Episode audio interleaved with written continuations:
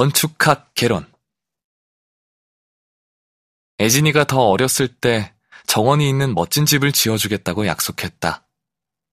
잔디가 깔린 마당에서 아이와 뛰어놀다가 파라솔 아래에서 땀방울을 함께 식히는 것.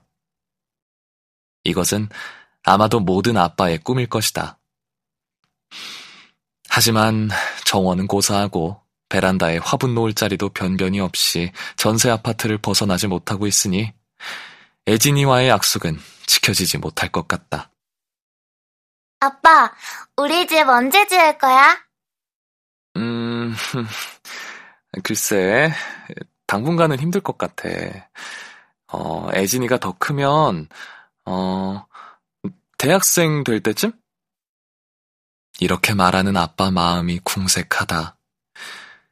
조금은 실망스러워하면서도 애진이는 이내 대수롭지 않은 표정이다. 아빠, 대학생은 뛰어놀지 않잖아. 그러니까 마당에 있는 집은 뛰어노는 어린이 때 필요한 거야. 내가 어른이 돼서 내 아기한테나 마당에 있는 집을 지어줘야겠다. 아빠는 미안해 하면서도 또 이 미안한 순간에 애진이의 진로 지도를 시도한다. 어, 그럼 애진아, 넌 건축가가 되면 좋겠다. 네 아이에게 멋진 집을 지어줄 수 있을 거야. 그래? 그럼 나 건축가가 될래. 하지만 며칠 뒤 애진이는 진로를 수정했다고 진지한 표정으로 아빠에게 통보한다. 아빠, 나 원래대로 그냥 가수가 될래. 대신 집은 건축가 남자친구를 사귀면 될 것 같아. 아빠의 실패를 딛고 애진이는 스스로 사는 법을 터득한다. 다음번에는 건축학 개론을 함께 봐야겠다. 겨울 냄새 애진이 아빠가 가장 좋아하는 달은 11월이다. 겨울이 시작되는 시간. 가슴으로 들이마시는 차갑고 깨끗한 공기의 맛 때문이다. 11월의 첫날 아침. 마침 일요일이다.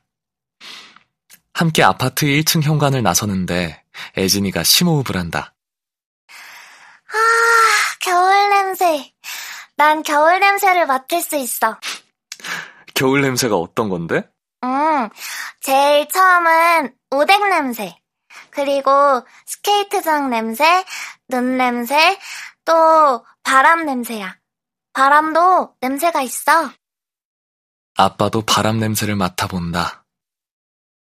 애진이는 어떻게 아빠랑 똑같은 냄새로 겨울을 느낄까? 올겨울은 온갖 겨울 냄새로 가득한 맛있는 겨울이 올 것 같다.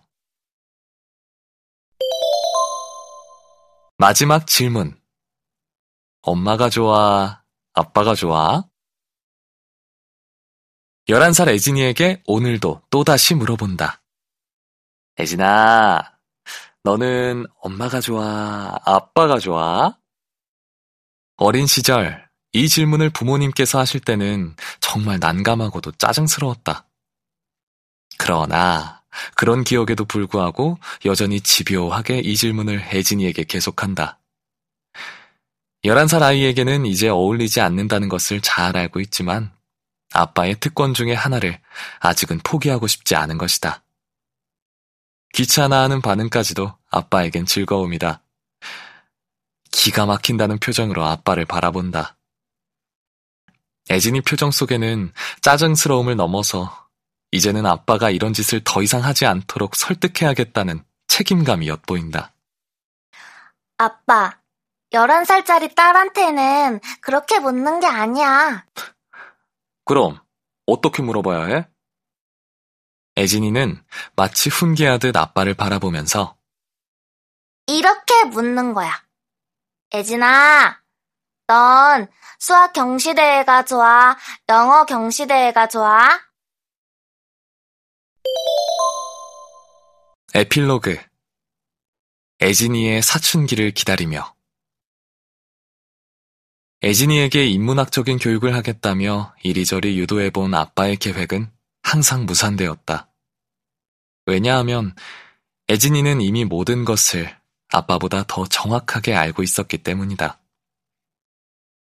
오히려 배움은 항상 아빠의 몫이었다. 애진이가 낳은 말들 속에서 아빠는 말의 원래 뜻을 배웠다. 하지만 시간과 함께 아이는 자라난다. 이제 애진이는 어린아이가 아니다.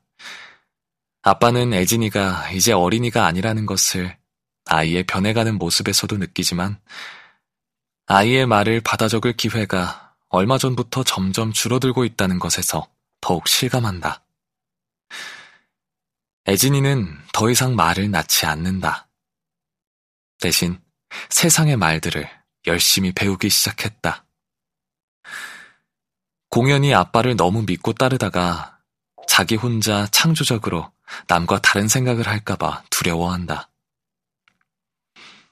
다른 사람들이 무엇을 생각하는지, 어떤 방식으로 말을 하는지를 관찰하고 따라한다. 청소년이 된다는 것은 축하할 일이지만 우리나라에서 청소년이 된다는 것을 마냥 기뻐할 일도 아니다. 애진이는 우리가 사는 대한민국을 살면서 그 속에서 행해지는 말을 배울 것이며 공부와 경쟁의 지옥에서 살아남기 위해 경쟁하고 살아야 한다. 세상의 말을 받아들이면 생각도 받아들이게 될까? 애진이는 커가면서 우리 삶을 올가매는 세상의 생각들을 그대로 따라갈까? 다행히 애진이는 곧 중2가 될 것이다. 그리고 그때는 세상의 말들을 믿지도 듣지도 않겠지. 삐딱하게 자기만의 세상을 그려가겠지. 그 눈 속에 세상은 어떤 모습으로 비칠까? 그걸 내가 알아볼 수 있을까? 말로 그려낼 수 있을까? 아빠가 바라는 것은 그 안에도 웃음이 있기를.